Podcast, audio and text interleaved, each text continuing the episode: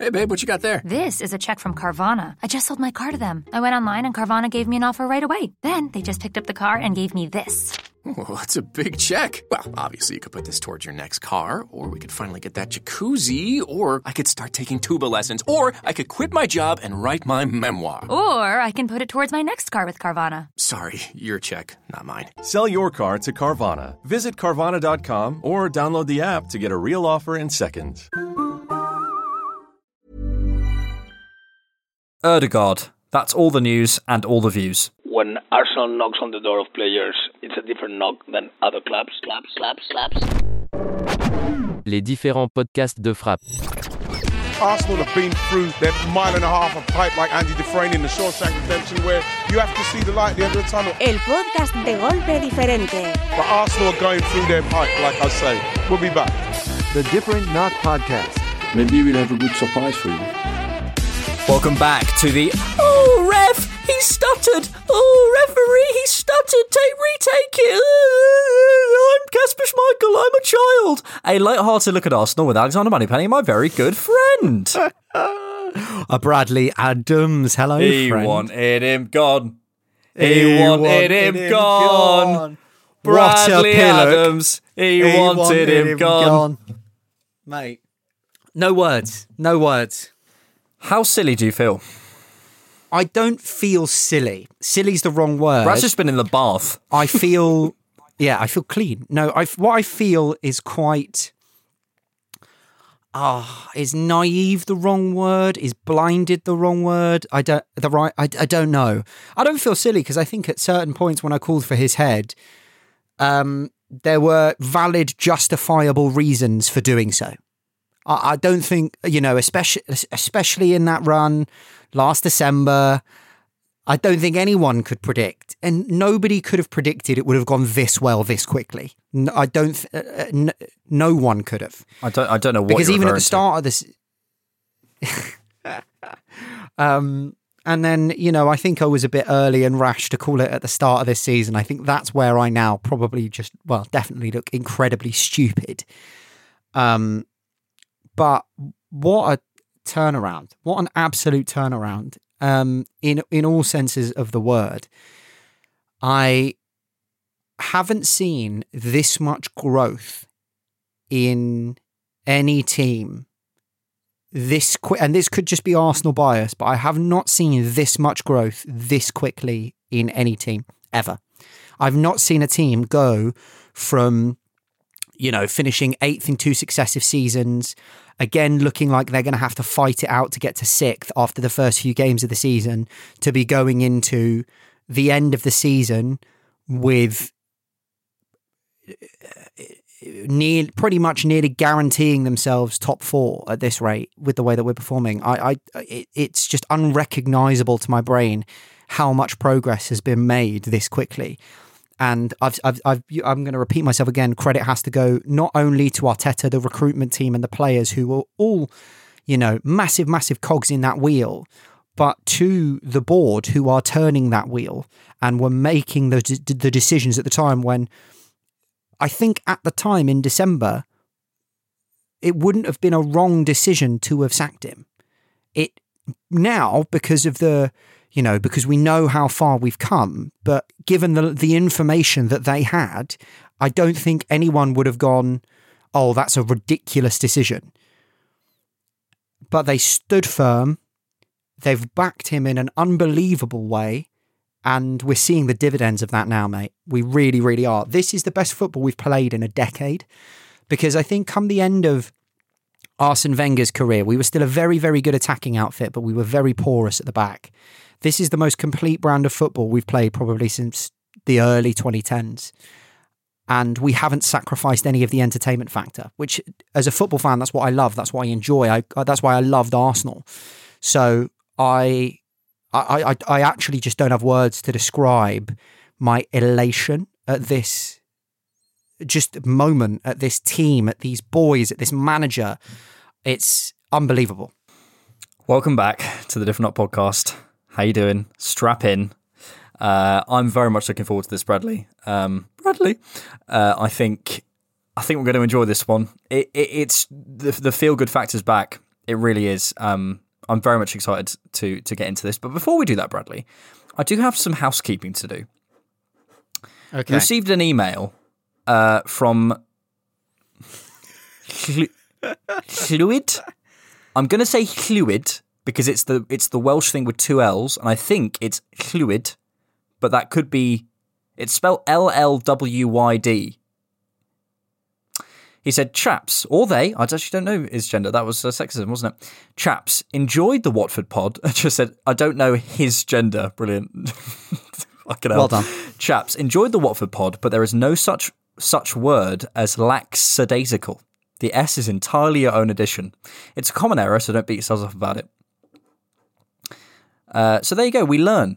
We li- we live and we learn. And I looked up. i- he of they of course Yeah, he is were correct. correct. Of course, we're correct. They It's correct. lack- it's lackadaisical. Um, and uh, the the example on Google says a lackadaisical defense left Spurs adrift in the second half, which I absolutely love. Uh, uh, Fluid also uh, got uh, got in touch after that to um, to tell us we got another thing wrong. Where was it? Uh, he said, yeah, uh, they said, I'm not the word police or even a pedant, but reactionary does not mean that, i.e., the context in which one of you used it. I think you meant reactive, maybe. Don't shoot the messenger. So it's good to know, firstly, Brad, that we're learning, but secondly, we have eagle eyed or eagle eared listeners. Is there a is there a parallel Yeah. for eagle eared? Eagle what would be an eagle eared? Oh, It would be like a an elephant, would it? they've not got. Yeah, they've got, not got big ears. Have Dolphin They? So- dolphin eared, maybe? They can hear quite well. Bats? No, that's sonar. Yeah. I'm chatting waffle. Anyway, listen, we we need to watch our um our language here. We do. Just as Sky Sports do, because I one thing that really pissed me off. What the phrase isn't, and again we're going to learn together. The phrase isn't chomping at the bit. I'm pretty sure it's champing at the bit. I think it's it a, It's a phrase for horses, and it's the amount of people. Like it just, I was like, just, just get it right. Come yeah, th- there's a whole. I would love to know what the phrase is, but I'm sh- pretty sure there's a whole study of people getting that wrong. Like th- you know, you know, when people say like, people say Yeah. generally instead of genuinely. There's a whole like oh God. linguistic thing around. No, that just makes you an this. idiot. That's that's that's a that's the that's the wrong word completely. Yeah, that is I can understand chomping and champing. That's literally like a one letter change. Using generally when you mean Yeah, they're that- that's- different words. They're completely different words. Um, also, before we get into this, Fuck uh, it, back to the football. no, no, not back to the football. We had an email, no, a, a DM from at Cal Thomas underscore fourteen, who wanted a shout out on the Leicester pod for his Lacazette nine tattoo on his chest. Mate, He got it done the day he signed when he thought it was going to be the next Henry, and he says he's now emotionally scarred. So, Cal, this is your shout out. Fair play to you. It's above his nipple. It's above his left nipple. And to be fair, at the moment, it's kind of coming good, you know. You know. He's got 10 goals and assists in his last 11 Premier League games, so he's Yep. He's earning that space a little more. five goals of the whole season, but we'll, we'll let it slide. Um, Bradley, my word of the game. Let's get to it. Let's do it. Love. Ah. It's love. That is my word of the game. That is the thing I felt. That is what I see when I look at this team. I feel love from the fans to the players. I feel the same back. I feel love watching every single person play that. I love watching Arsenal. I love the vibe around the team at the moment. I love um, what we're doing. And you can tell that every player loves what they're doing. They they are enjoying themselves. They're enjoying the passion. They know where they're going. They know they're improving. They they know they're on a path to something good.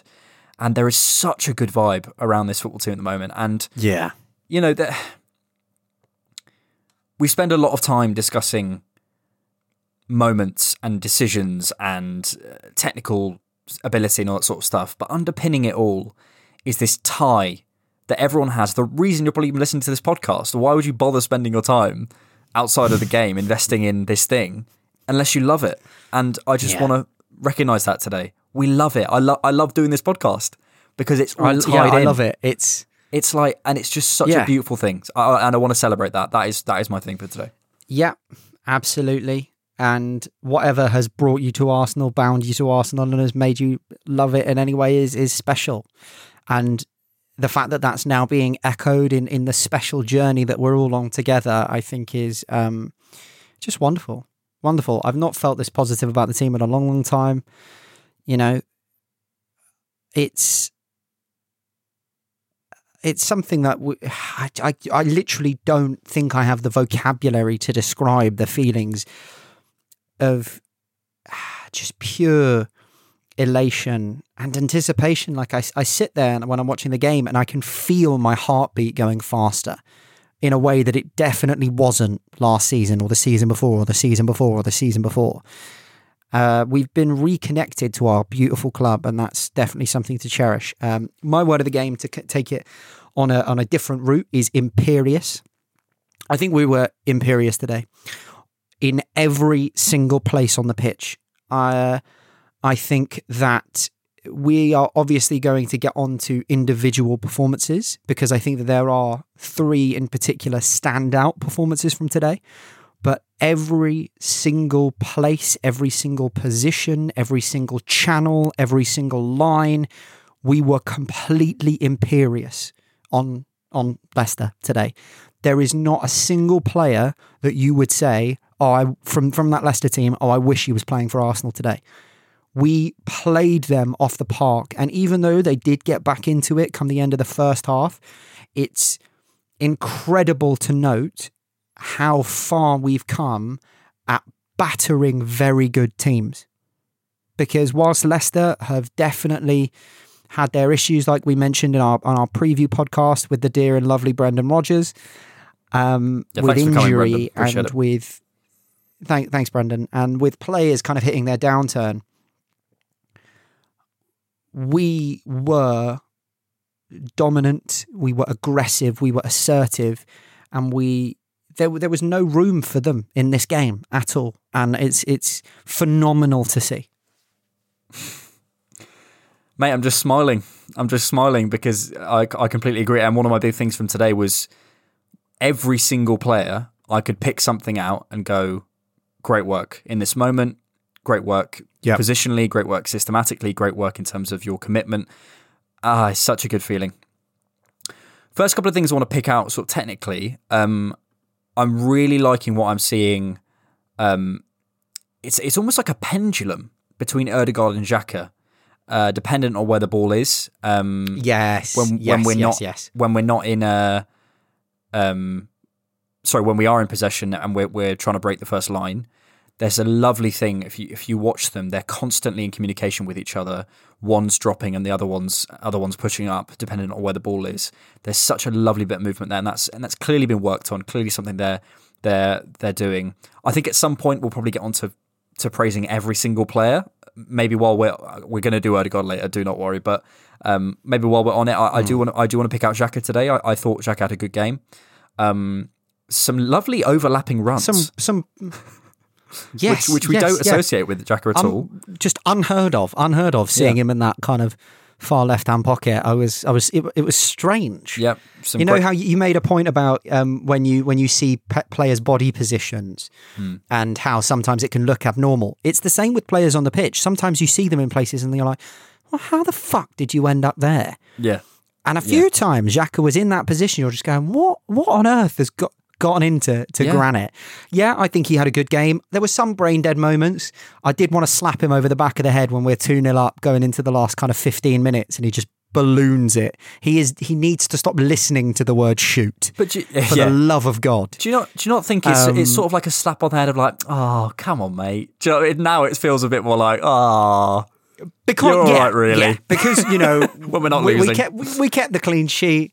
We kept the clean sheet. We, we we had a solid performance, but I think obviously if my grandmother had wheels, but those are the kind of moments that could you know turning over the ball for the sake of it is something that against a better team, a more well drilled team, and a team with more of its stars available could come to punish us. It's it's silly silly decisions like that that could put us in kind of sticky water, m- muddy water sticky water. sticky situations. Sticky water, fun. Fluid's going to be in contact, mate. um, absolutely. Uh, but but other than that, what what is brilliant to see is the way that our criticism has changed of the club and of the of the players. We're not talking about the bog standard basics of football. I've not heard that that shit impression come out of either of our mouths for months because we're not talking about the simple things anymore. We're talking about just little moments where we're like, can we just stop doing this? Do, do you know what I mean? It's it's not that we're we're we're not honestly. Somebody somebody said that on Twitter uh, that we're obviously not near challenging for the league yet or whatever. We are not far off having a first 11 and a drilled uh, system that gives us the opportunity to challenge for a league title. We really, really aren't. Like, you, we are top of the form table right now. We've played some very difficult games. We have just won five in a row. We're not as far away as everyone thinks. It's it's a lot more compact than everyone thinks. And I just can't can't believe that we're saying this about a squad that that predominantly looked at points like it could have been relegated last season. You know, this season there's still major, major, yeah, this season. But last season there was a genuine conversation about are we going to battle relegation for the whole season? Mm-hmm. And even though we've gotten some a lot of new players in, there are still some major, major players from that team from last season. So it's it's a phenomenal thing to witness that dynamic shift. Yeah. In in how we speak about our club. Yeah and and and big big upgrades to come. You know, I, I discussed in the introduction about how Lacazette, you know, five goals. you know, and it, uh, imagine this team with someone, an, a, a, decent Premier League striker gets what 15, 15 goals a season. I did like a like a no, probably above 10. above above decent, like a you know sort of maybe a, yeah. a good a, a, a, good a decent striker will get ten a good striker would get 15 and an yeah. excellent striker I think gets, gets 20, 20, plus. If we add a good striker to this team, to you know, think of the points we could pick yeah. up. It's it's it's unbelievable. Um, and I want to just finish up on Xhaka because his ball carrying today, unbelievable. Some of the some of the ball carries, some of the the, the, the slides through to um, to Tierney and to Martinelli. I think he's playing that that role positionally so brilliantly. So when we get someone who's technically mm-hmm. a bit more able, um, I'm so excited to see what what someone might be able to do in that position. Um, I thought it might be a day for Martinelli. I saw big spaces between Amartey and um, Pereira. It was a, a, bit of a threat of that early doors. Uh, nothing seemed to come off. I think they sort of clocked that a little, little bit early. It was a good chance for Martinelli early. He was, he was offside. Um, it just always feels like a sort of matter of time at the moment before we get into our rhythm and, and kind of take control, um, mm. which is so, so nice. Um, the carpet looked beautiful today. I don't know whether it was just the immaculate the vibes. doing a good job. I don't what what do they put in the grass? It's it, it, it's I wouldn't know. What do you mean you don't know? Come on. Fluid? Any clues?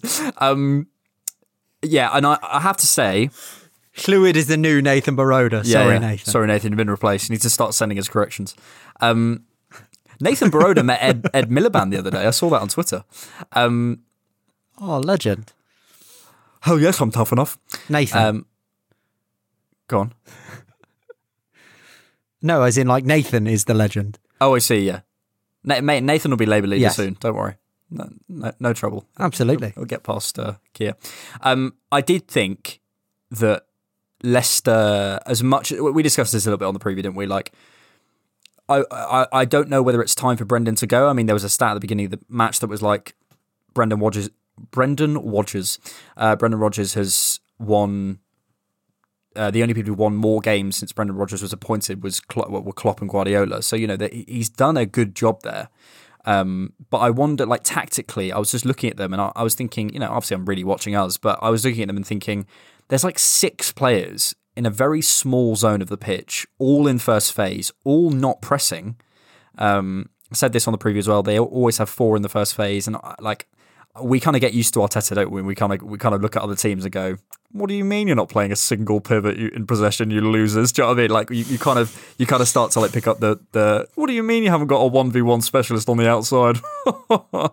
I don't want to do that, but like I also do think that there's a kind of Um, I think we, I, I looked at them and I was like, "There's a more modern way to set this team up." So they did look very easy to bypass for us, basically.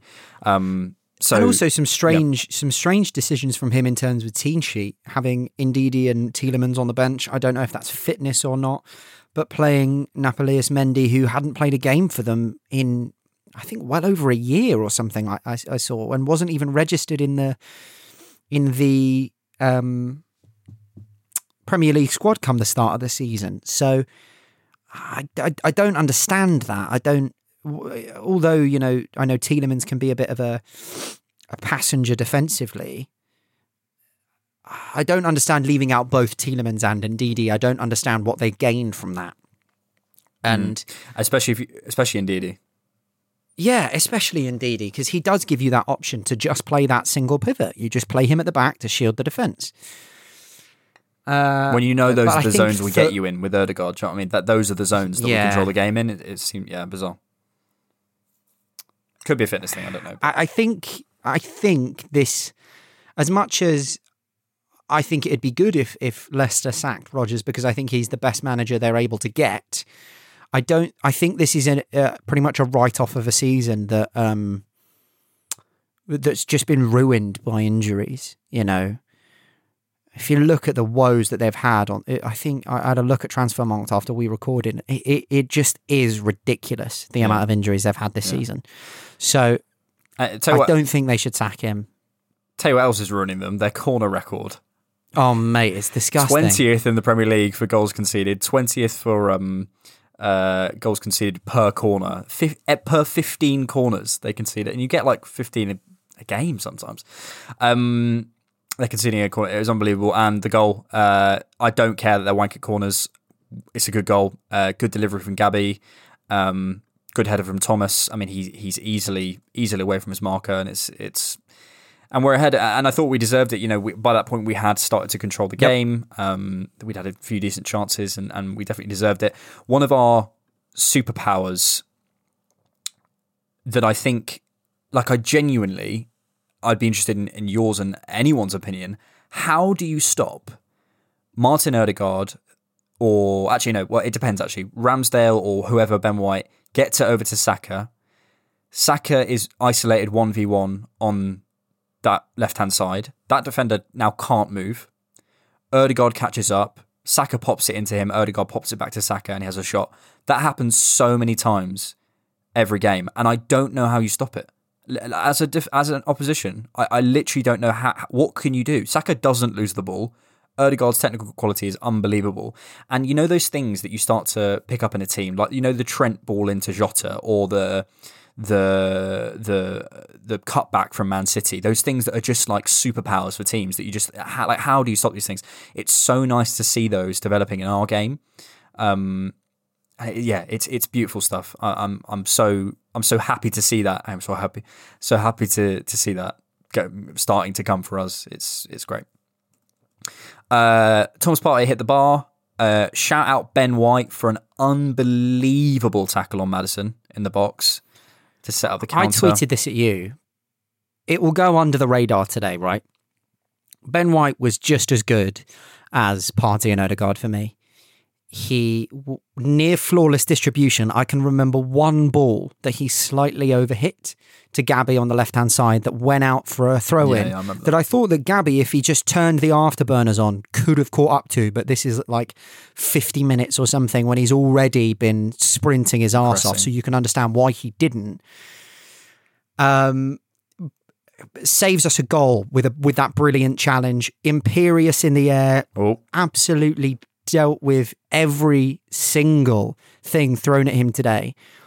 And I I'm in a situation now where I go like I it doesn't that he he is one of the first names on the team sheet for me, if mm-hmm. not the first he goes so much, and I love this about it. He just goes so much under the radar that we actually have people trying to make arguments on Twitter that Cristian Romero, who's made about six appearances this season and been dunked on by both Ben Me, Ronaldo, and everyone in between, is better than him. I don't understand it. I don't understand how you could even make the argument. The boy can't even start for his own club because he's on the treatment table.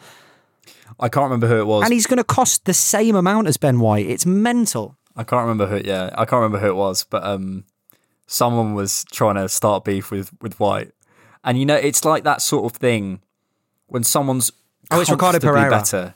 Oh, it was Pereira. That's who it was.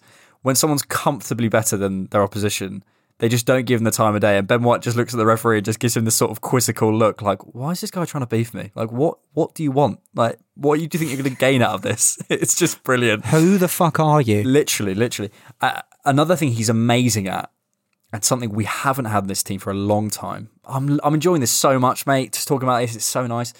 Um, is a cynical fouler, and he's so good at that. He did one on Jimenez, maybe in the Wolves game. Uh, he did one in the Wolves. It was, It was the yeah. Wolves well, game, and I'm not. I am a listen. I'm a fan of them if they're in points that gain you ground. That Wolves one borders on the line of pointless. I don't know if it's the ball I doesn't come over the top. I don't know. I, I, I felt as though there was a bit of danger there, but he did one on Daka today, um, sort of later on in about the 70th minute, um, and he never gets caught. And Daka got da, da, Daka got the foul. Daka got the foul for it. yeah, you- We got a free kick. We got Yeah. a free kick yeah, from but Ben White Ben- cynically fouling. He just sticks his foot out and trips him up, and and like it's it is the dark arts of the game. And obviously, if this was the other way around, we'd be going fucking send him off. But it's so great that it's going for us, you know, like and and to have someone who is Listen, good at if that. it's going to happen, we have to do it. Yeah, if, it, if if it's going to be allowed to happen against us, we have to do it against them. That's just unfortunately the the the balancing scales of, of the game right now. And Yep. when you have referees who are so desperate to make things about themselves, you you you have to you have to do sometimes things that maybe mora- morality wise questionably I don't I don't think are, are right for a competitive sport. I don't think it's in in good faith.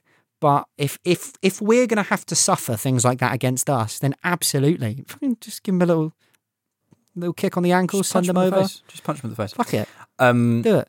How did Iheanacho not get sent off? He literally Yeah. did the same thing twice That to was- both of our centre backs. I was about to ask you that. And then Rodgers was like, "Get him off, get him," because it's I I don't understand it. Yeah, the hit on Gabriel was. It's one of those. It's one of those things, isn't it? It's like if that happens in another phase of the game, this is what frustrates me. It's like, for example, the did you see the Sanchez thing on Diaz yesterday? Luis Diaz Yeah, and Robert um, Sanchez. in Yes, yes, yes, yes, yes, yes. Yeah, like Red card. if he doesn't score, it's a Like- red, and I, that just annoys me. And I appreciate it's a double whammy, but that was a red card offence, and it was a goal, and like that's the game. You can't just because oh they just scored, so I don't want to. It's like well, yeah, and, and like you know, well, He didn't even get a yellow, did he? While we're did he get a yellow? No. Sanchez, I think he might have got yellow. I, I, don't- I don't know. Um, I only saw the clip of it. Um, but uh, similar with the uh, uh, uh, uh, uh, in the Chelsea game earlier, Chal- uh, Chalobah brings down Murphy, it's definitely yellow, but doesn't even get. It's it's definitely a penalty. Sorry, it doesn't even get checked. And there was something in this game. I can't remember what happened. It, no, but it does get checked. It did get checked. It got checked because I watched the game. It got checked by VAR, and VAR said, and I tweeted about this, that there wasn't a clear and obvious error made by the referee. Hmm. The referee gave a corner. Chalobah doesn't kick the ball out. The ball comes off of Murphy. It's not a corner. That is a clear and obvious error. He's given the wrong decision. I, and it start, it, you know, and I, I, I tweeted something where I, I, you know, I never thought I would, but I quoted Frank Lampard. At best, it's incompetence, and at worst, well, it's getting to be ridiculous. The, Allegedly. the way that it, you know, it's getting to be ridiculous.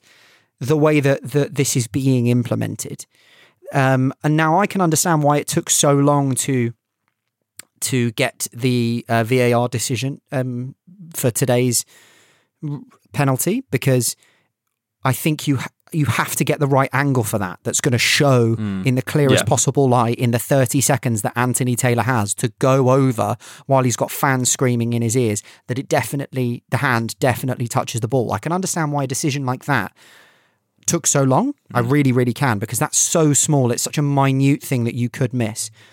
The Trevor Chalobah one is is the most blatant foul and penalty I've ever seen. Hmm.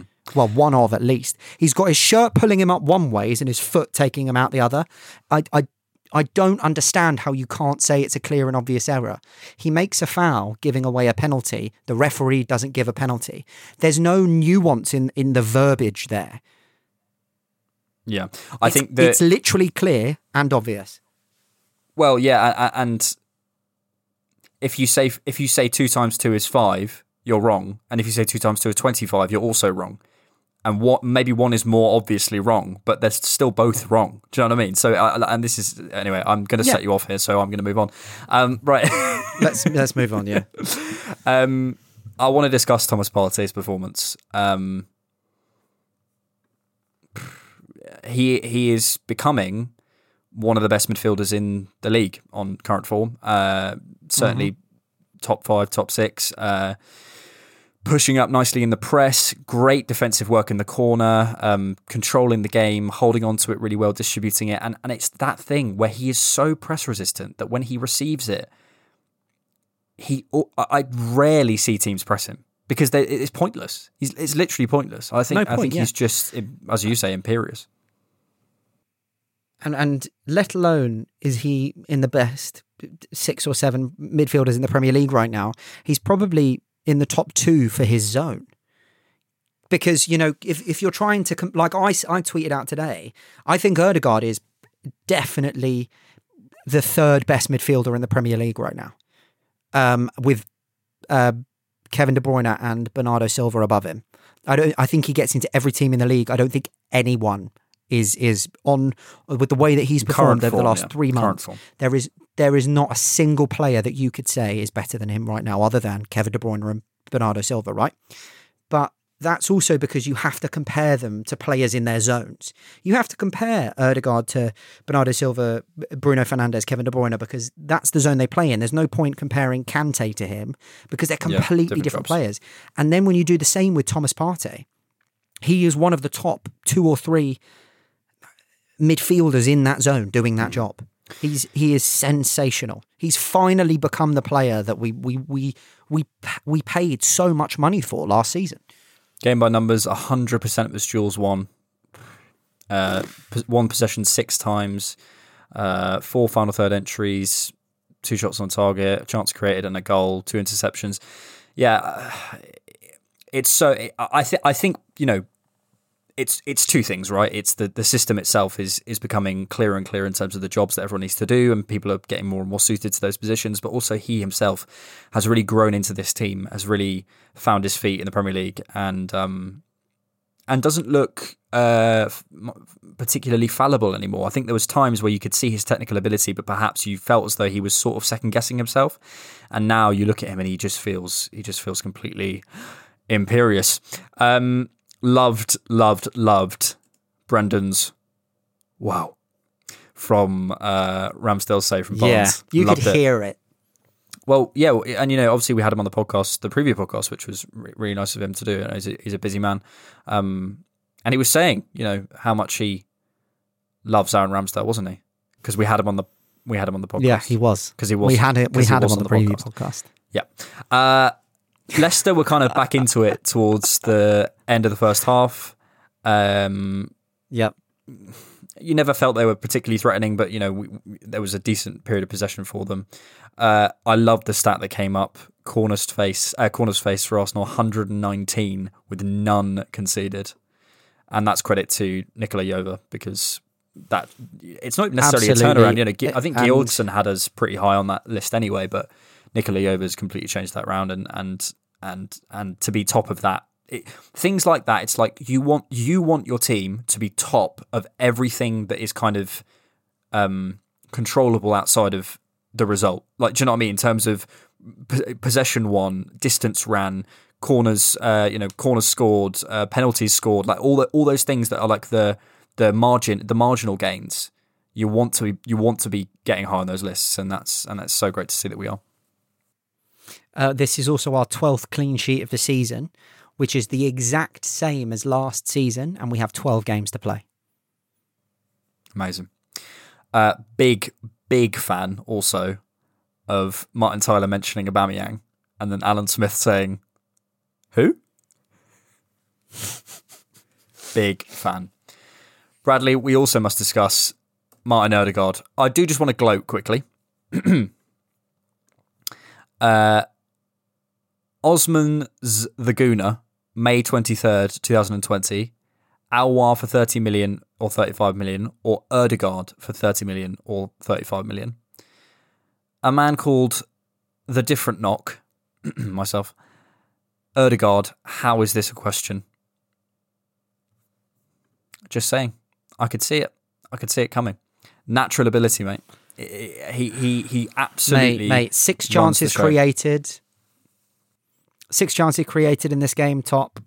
Um, 27 passes into the final third, top. Six passes into the box, second. There's there is like the levels that he has taken himself to are um, unbelievable. Unbelievable. He is getting himself into the conversations with Bernardo Silva, Kevin De Bruyne, the best midfielders in the world. There isn't a midfield, I think, in the world that right now he doesn't start in. In in the centre of the park, in in in one of those three spots in the midfield, I cannot think of a single midfield in the world that I wouldn't want him in. Yeah, in those zones, absolutely, and and he is probably our only player, probably maybe Saka, but probably our only player. Well, actually, maybe maybe one of the centre backs and the goalkeeper, and and um, but he's probably our main shout for a team of the season spot. I mean, I I, I would oh, not God, be surprised yeah. to see him in the team of the season um, especially if we finish the season in fourth. We've got to have some. Surely someone's got to be in there, and it, has got to be Odegaard for me at the moment. Um, yeah, unbelievable. Uh, also, he's so good on the loose balls. I've, I don't think I've ever seen anyone able to hoover up loose balls as quickly as Odegaard and, and as consistently as Odegaard does. He is always mm. there on the loose balls. It's it's so nice to see. Uh, he was also asked after the game on the harmony in the Arsenal team, and he said, I have never experienced anything like it. And that's a big part of this. That is a big, big part of this. Absolutely. Absolutely. They look together, and the, statistically, that pays off. On the eye test, that pays off. You know, we had 21 shots today, which is the seventh time in the last 10 games that we have gotten over 20 shots in a game in the previous 70 something games under Mikel Arteta as manager, we'd only done it, I think, seven or eight times it was mentioned um, in the analysis at the end of the game.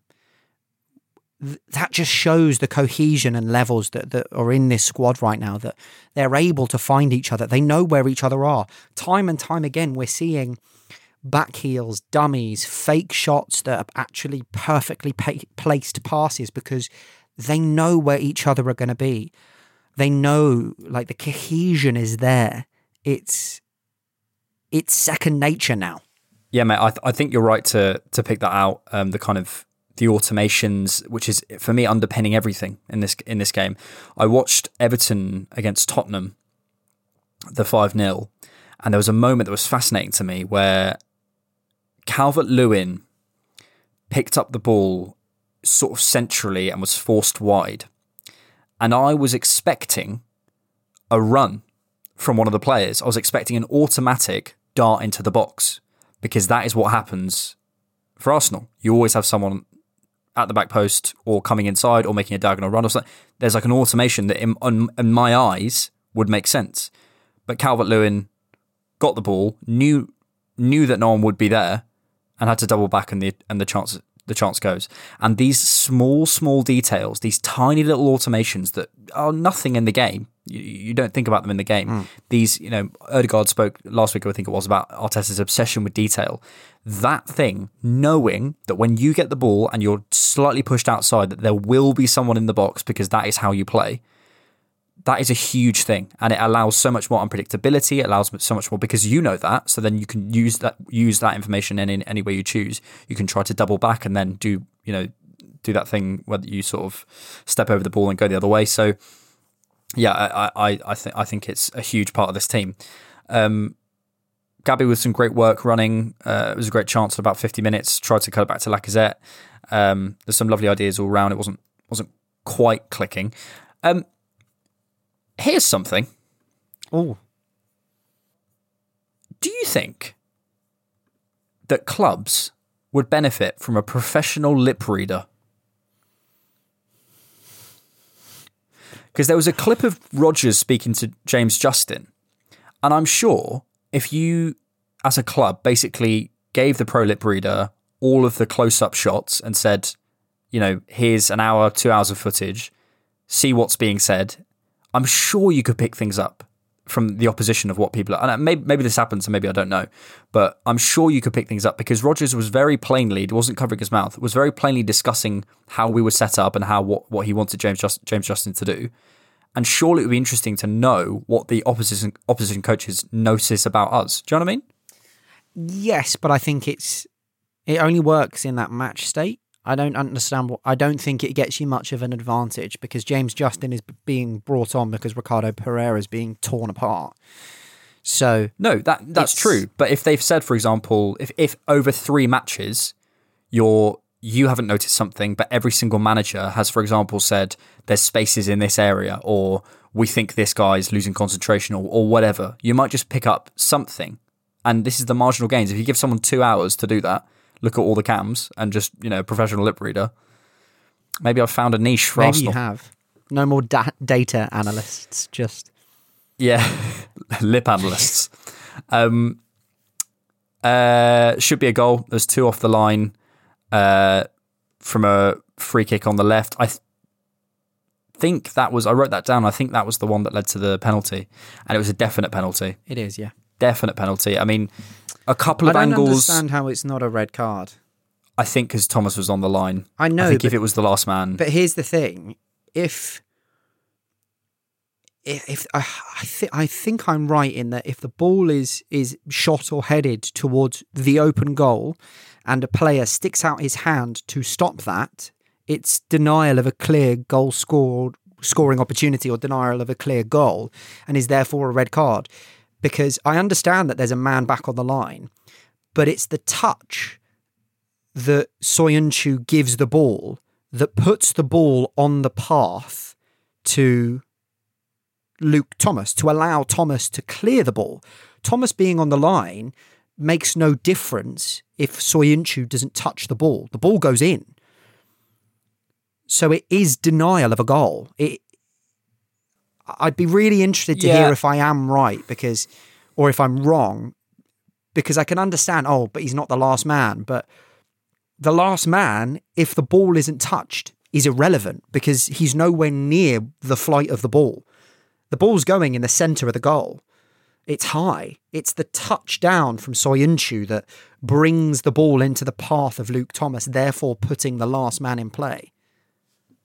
Yeah, that that is a question, and to be answered, and I don't know. Another question I would ask would be: to me, it looks like Soyuncu's hand is moving towards it, sort of to try and stop it. Do you know what I mean? It didn't. It didn't feel like a natural position. It felt like he was trying to stop the ball with his hand. And surely, you know, if it, if the ball hits your hand, you know, it happens. You know, handballs happen. But if you're trying to stop the flight of the ball, surely that should be a red as well. I I, I don't know. I don't know. Um, but yeah, um, it was a definite penalty, and I think from a couple of angles it could look a little bit. You know, it could sort of go either way. But there was this one sort of back angle where it clearly changed the flight of the ball, um, and uh, and it was a great penalty, a great penalty by the way. Yeah, and I don't understand why Kasper Schmeichel can complain because he's off his own line. So if if Lacazette commits an infraction by slightly juttering his run, Kasper Schmeichel commits an infraction to By try get closer to the Yeah. ball by being off his line. So it fucking cancels each other out. And yeah, it's the like we can retake is, it, but it's your fault. Yeah. Schmeichel looks behind himself to see if the ball's gone in the net before he complains. It's only because the penalty's gone in that he's going to complain. Yeah. Yeah, I, That's might be a actually li- that's my biggest pet is my biggest pet peeve in football is when footballers do something stupid. They commit like an obvious foul. They do something like Kasper Schmeichel did or stupid shit like that, and then they complain about it. I'm like, bruv, Stevie Wonder is not ref in this game. We can see it. It's obvious. Like what? What the fuck are you talking about? I watched the Chelsea game earlier, and Kovacic literally hacks someone down. It is the clearest yellow card offence I've seen in a game of football, and then complains to the ref about how it's a foul. Let alone how is he? I just I do, I actually don't understand what goes through these players' heads. I'm like, just just get on with it. Like, it's so obvious. You're you're you're complain. You're wasting your own time. You're wasting your time, wasting my time. It vexes me so much, so so much. Do you remember at school when teachers would be like, "It's your own time you're wasting." Oh god, yeah, fucking. It's actually not. It's your time. Um, I'm I'm I'm I'm obliged to be here. Uh, the stadium was rocking at that point, really good, and and at that point I just felt team performance. There was a great clearance from Tierney. There was a great moment from Gabriel picking the ball out of the sky. There was some lovely moments from Xhaka. There was some great Saka moments. Smith Rowe came back and you know did fine. It was good, more good, just you know good to see him back. Um, uh, Smith Rowe should score one actually. Uh, he gets around the back of them mm. with a clever run and hits Schmeichel. I think he should have scored that. Uh, and the Olays came out and it was pretty comfortable. Nothing else to say, mate. Ole's at the wheel. Ole's at the wheel. Oh, that was so fun. We'll see you after this. After this. News and views. Back to News and Views, where we give you all the news and all your views, but mostly ours. Just a quick reminder that if you do enjoy these podcasts, please subscribe, turn on notifications, leave us a review, and please support us on Patreon. We get access to three pounds a month. And for one-time support, head to buymeacoffee.com, where you can buy myself and Alexander a coffee. Please do. Be lovely. Or a pint. Have you ever thought, oh, these lads, I'd like to go for a pint with them. They're so relatable then you can buy us a pint or a coffee. Anything you can give, monthly or one off, helps the podcast. The links are in the show description. The only bit of news, Brad, that I thought was anything interesting this week, there's stuff going on with Chelsea. I sort of don't want to talk about it because it's a completely changing situation. Forever changing situation. And, and, it's, yeah, we'll have to, when it all shakes out and we know a bit more, I think it might be interesting to discuss how it kind of affects things. But yeah, um, something this week that came out, Arteta talked about our links with Watford he said, I think that relationship should be stronger and stronger. And for example, Edu has done some work on that to build those relationships because we are close, as in the training grounds are literally next to each other. I think we can help each other in many ways as well. I think it's a possible thing. Uh, he said uh, they're next door and we can compete against each other, but at the same time, I think it's important to have good relationships, and that's the case. I think. Um, yeah, I, I think I think it's interesting exploring that because we have a good relationship with Boreham Wood, and there's lots of clubs who do. You know, you have the City Group with players who get loaned out to certain teams, and you know, you have sort of good relationships with certain clubs. And I think Watford are, are not a bad team to to build up a relationship with. They often have good young talent. Um, also exploring friendlies and stuff when we need fitness. You know, they're they're they're a top team, so it's good to it's good to know that they're those links are kind of forming. Only issue I would have about it is that um, with loans and everything, Watford, because of their their nature in sacking managers, have a forever changing style. And I just I don't think if you're sending a young player somewhere, you want them to be under a consistent coach so that they can at least flourish in the role that they're being given. Mm. One of the big things with Watford this season is you don't know who the fuck Watford are because they've had three different managers, all who play slightly different but pragmatic versions of the same ethos. So yep I, I can understand the links to a degree in that ha- having a, a team of high quality Premier League slash top of the championship quality to play behind closed doors friendlies with and do training drills with and whatever, because we are right next door, makes a lot of sense. But anything more than that, I start to wonder what we actually gain from it. Yep. Yep. Yep. Yep. Um, also, I do just want to point out that there was a, a thing going around of Brendan Rodgers. You know, he does that thing when they scored where he puts his hands in the air and points to the sky. He's done that twice now. One with the James Maddison free kick and one with the Barnes uh, uh, header, and I'm just such a big fan of that. Wow, he's a fantastic character, wonderful technician. Um, we've got a lot of views, Brad. So let's let's go through them. At U to B says Odegaard. That's all the news and all the views. See you later. Thanks for listening. Keep it. Thanks, guys. Gonna get through this at GGTT underscore AFC says there's been lots of talk about who should win Premier League Manager of the Year, Guardiola, Klopp, or Moyes. However, if Arteta gets Arsenal into the Champions League places, surely there is no debate about who wins it. Um, I don't know if I agree that there's no debate. Um, I don't think the thing is right with the resources that Pep has, the money that he spends, and the money he has spent. I don't think he should ever be thrown in the ring for Manager of the Year. I think most managers with the financial capabilities that Pep Guardiola has had should be able to do what Pep Guardiola is doing.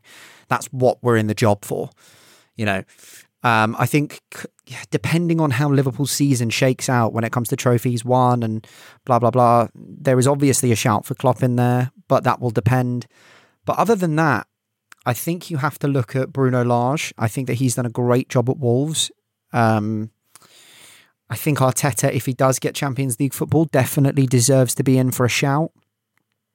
Um, uh, David Moyes again. I think there's been a few things that will probably take him out of the conversation, like the lack of reinforcements in January and the lack of a uh, a backup striker brought in in the summer. Um, Eddie Howe, I think it would be mm. another interesting shout if he keeps Newcastle up, even though they've spent a lot of money. After I think it was 21 games of the season, uh, I watched one of their their 21st game of the season. I think this is while Howe was in charge, and I think they lost. And the stat came up that, and they were still rock bottom. I'm pretty sure, or it was a it was quite it was early in his tenure, and it basically said that from this position, no team has ever been able to reach safety. Yeah. Oh, it was it was before it was before they'd won a game or something, before their first win. Can't remember when that was. Um, I think if he keeps them up, he's in with a shout. But actually, one of the main shouts I think as well, if Sean Dyche keeps Burnley up from the situation that Burnley were in, again, he won't get it because of the style of play and because of where they are in the in the table. And you know, we tend to give the it to whoever wins the trophy or the most trophies, whatever. But I think Dyche, Arteta, Lage, all deserve a shout if they achieve kind of on the the axis of of what success is for their clubs. Arsenal Champions League Wolves Europa League and Burnley staying in the league deserve a shout for it and deserve to be nominated for it.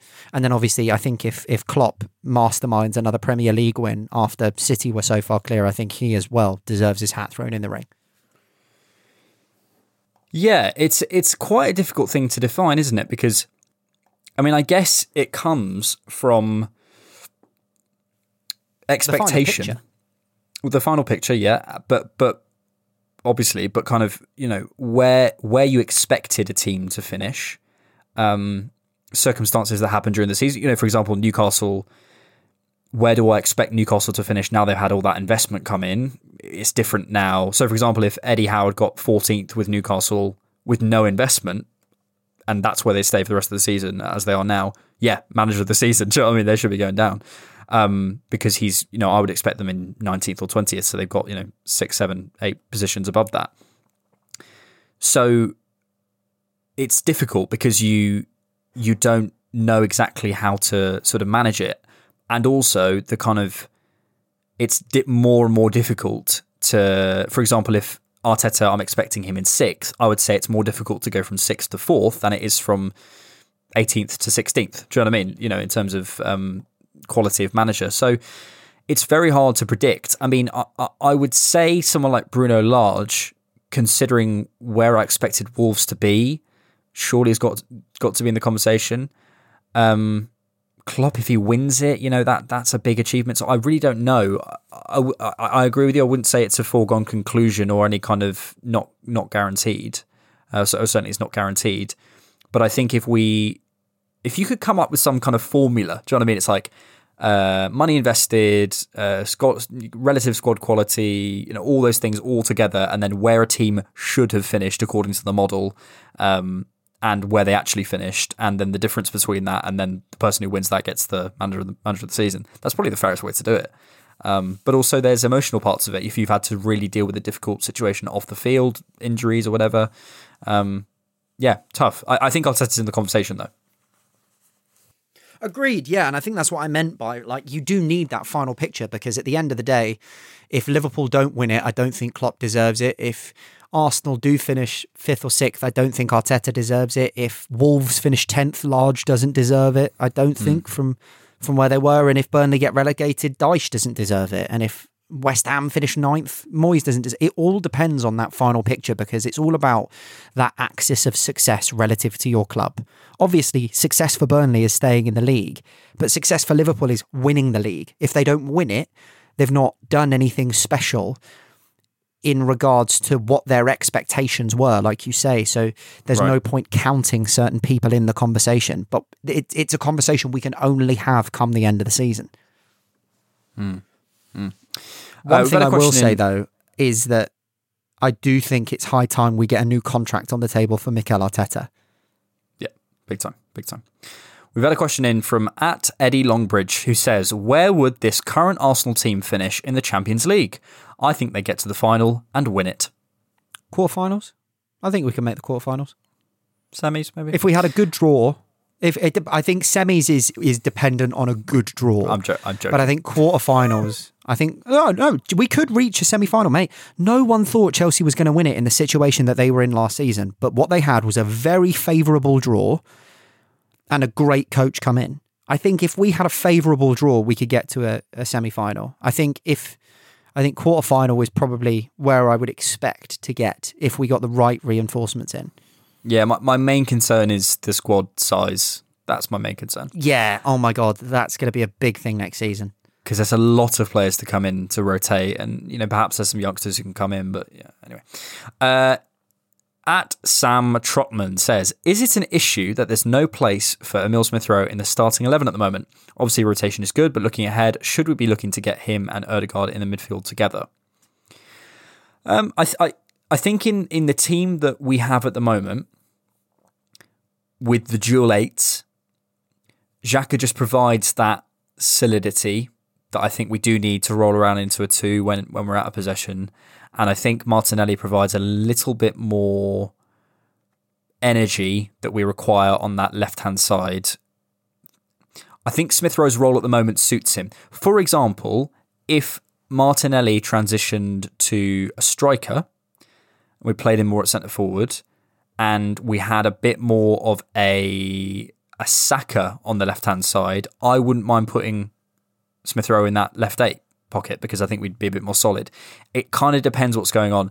I'm also not averse to sitting people down for a little while. I think it's a good thing.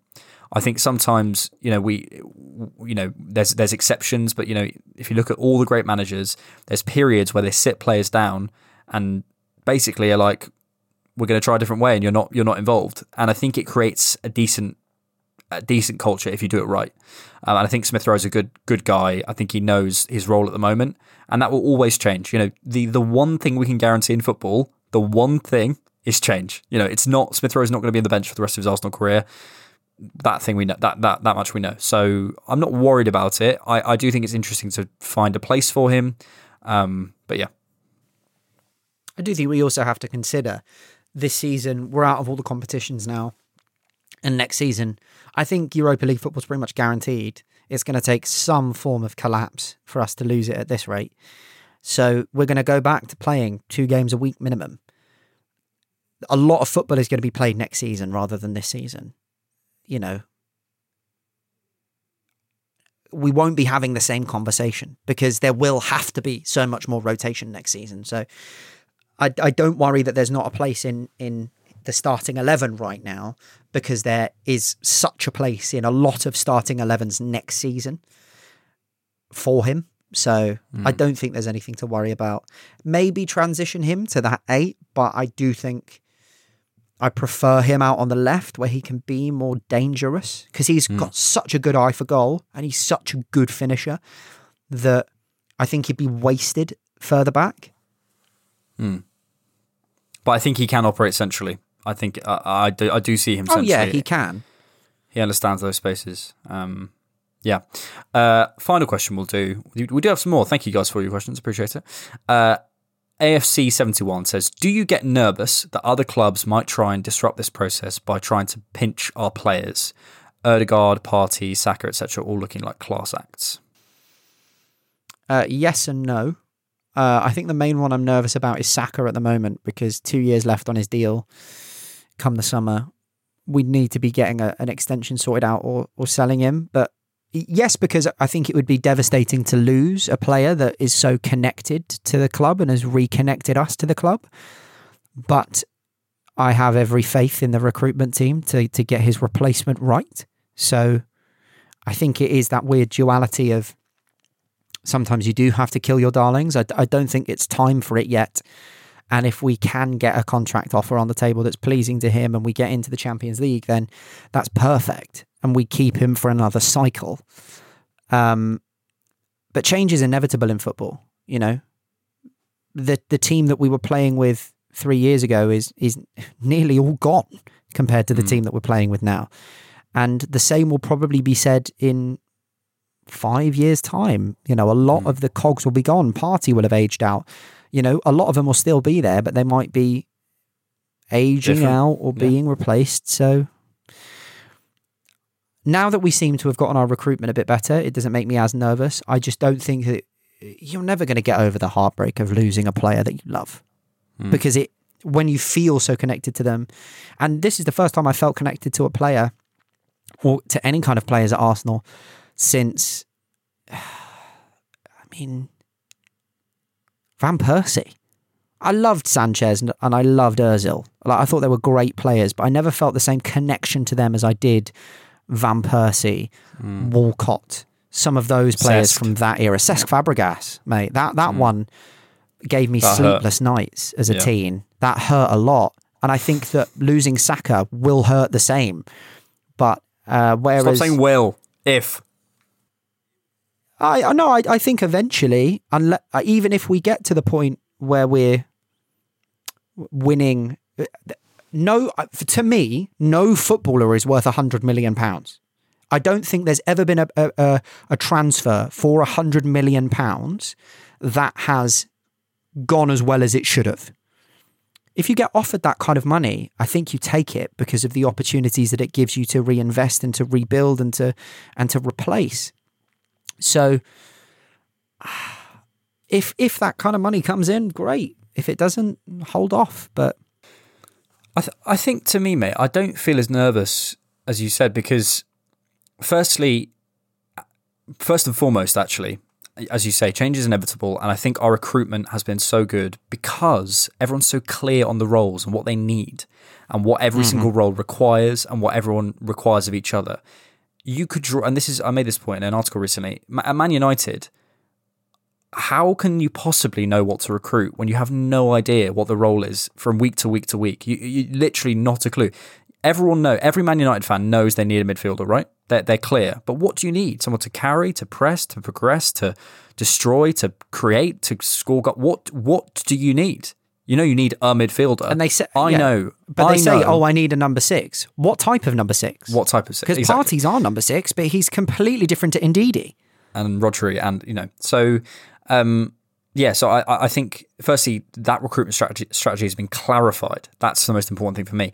And secondary, so second, so that means that whoever goes, I have no worries that we won't find at least someone to replace them. It might not work ten times out of 10 mm-hmm. but eight times out of ten is good enough. Um, and secondarily, I, I look at those players and a lot of them, I just think, where would you go?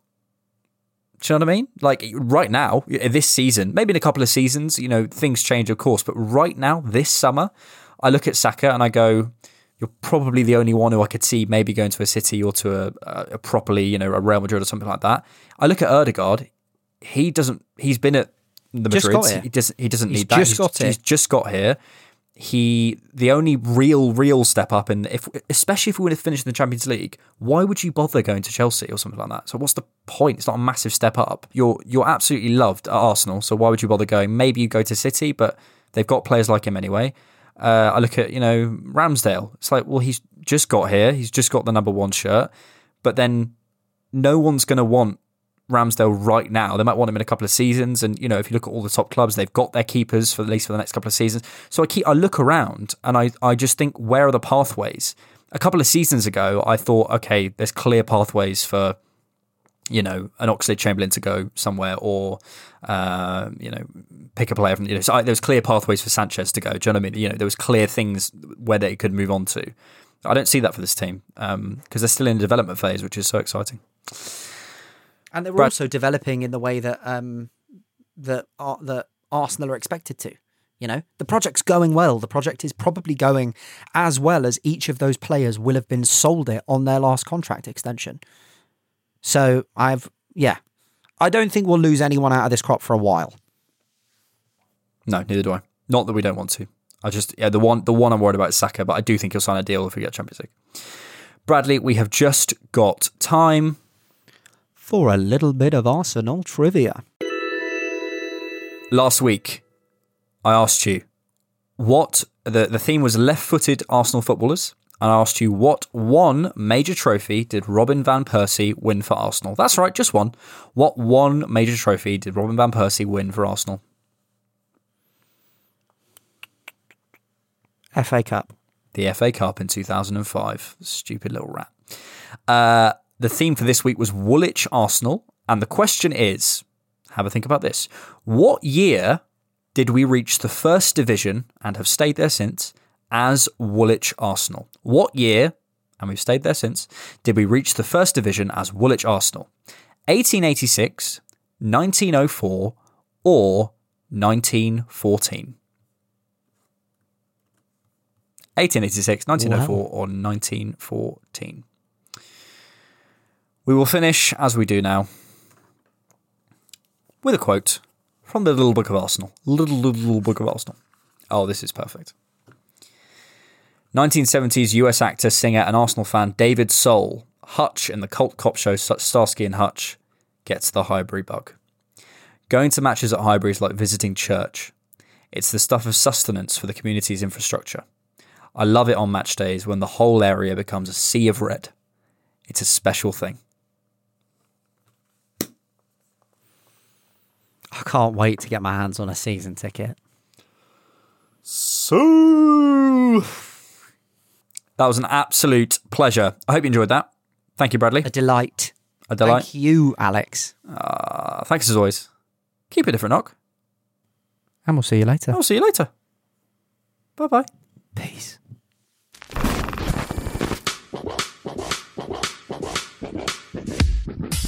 Thank you so much for listening to the Different Knock podcast. Please hit subscribe or follow on whatever platform you're using.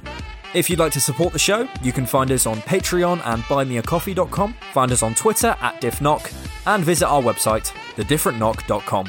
Thanks.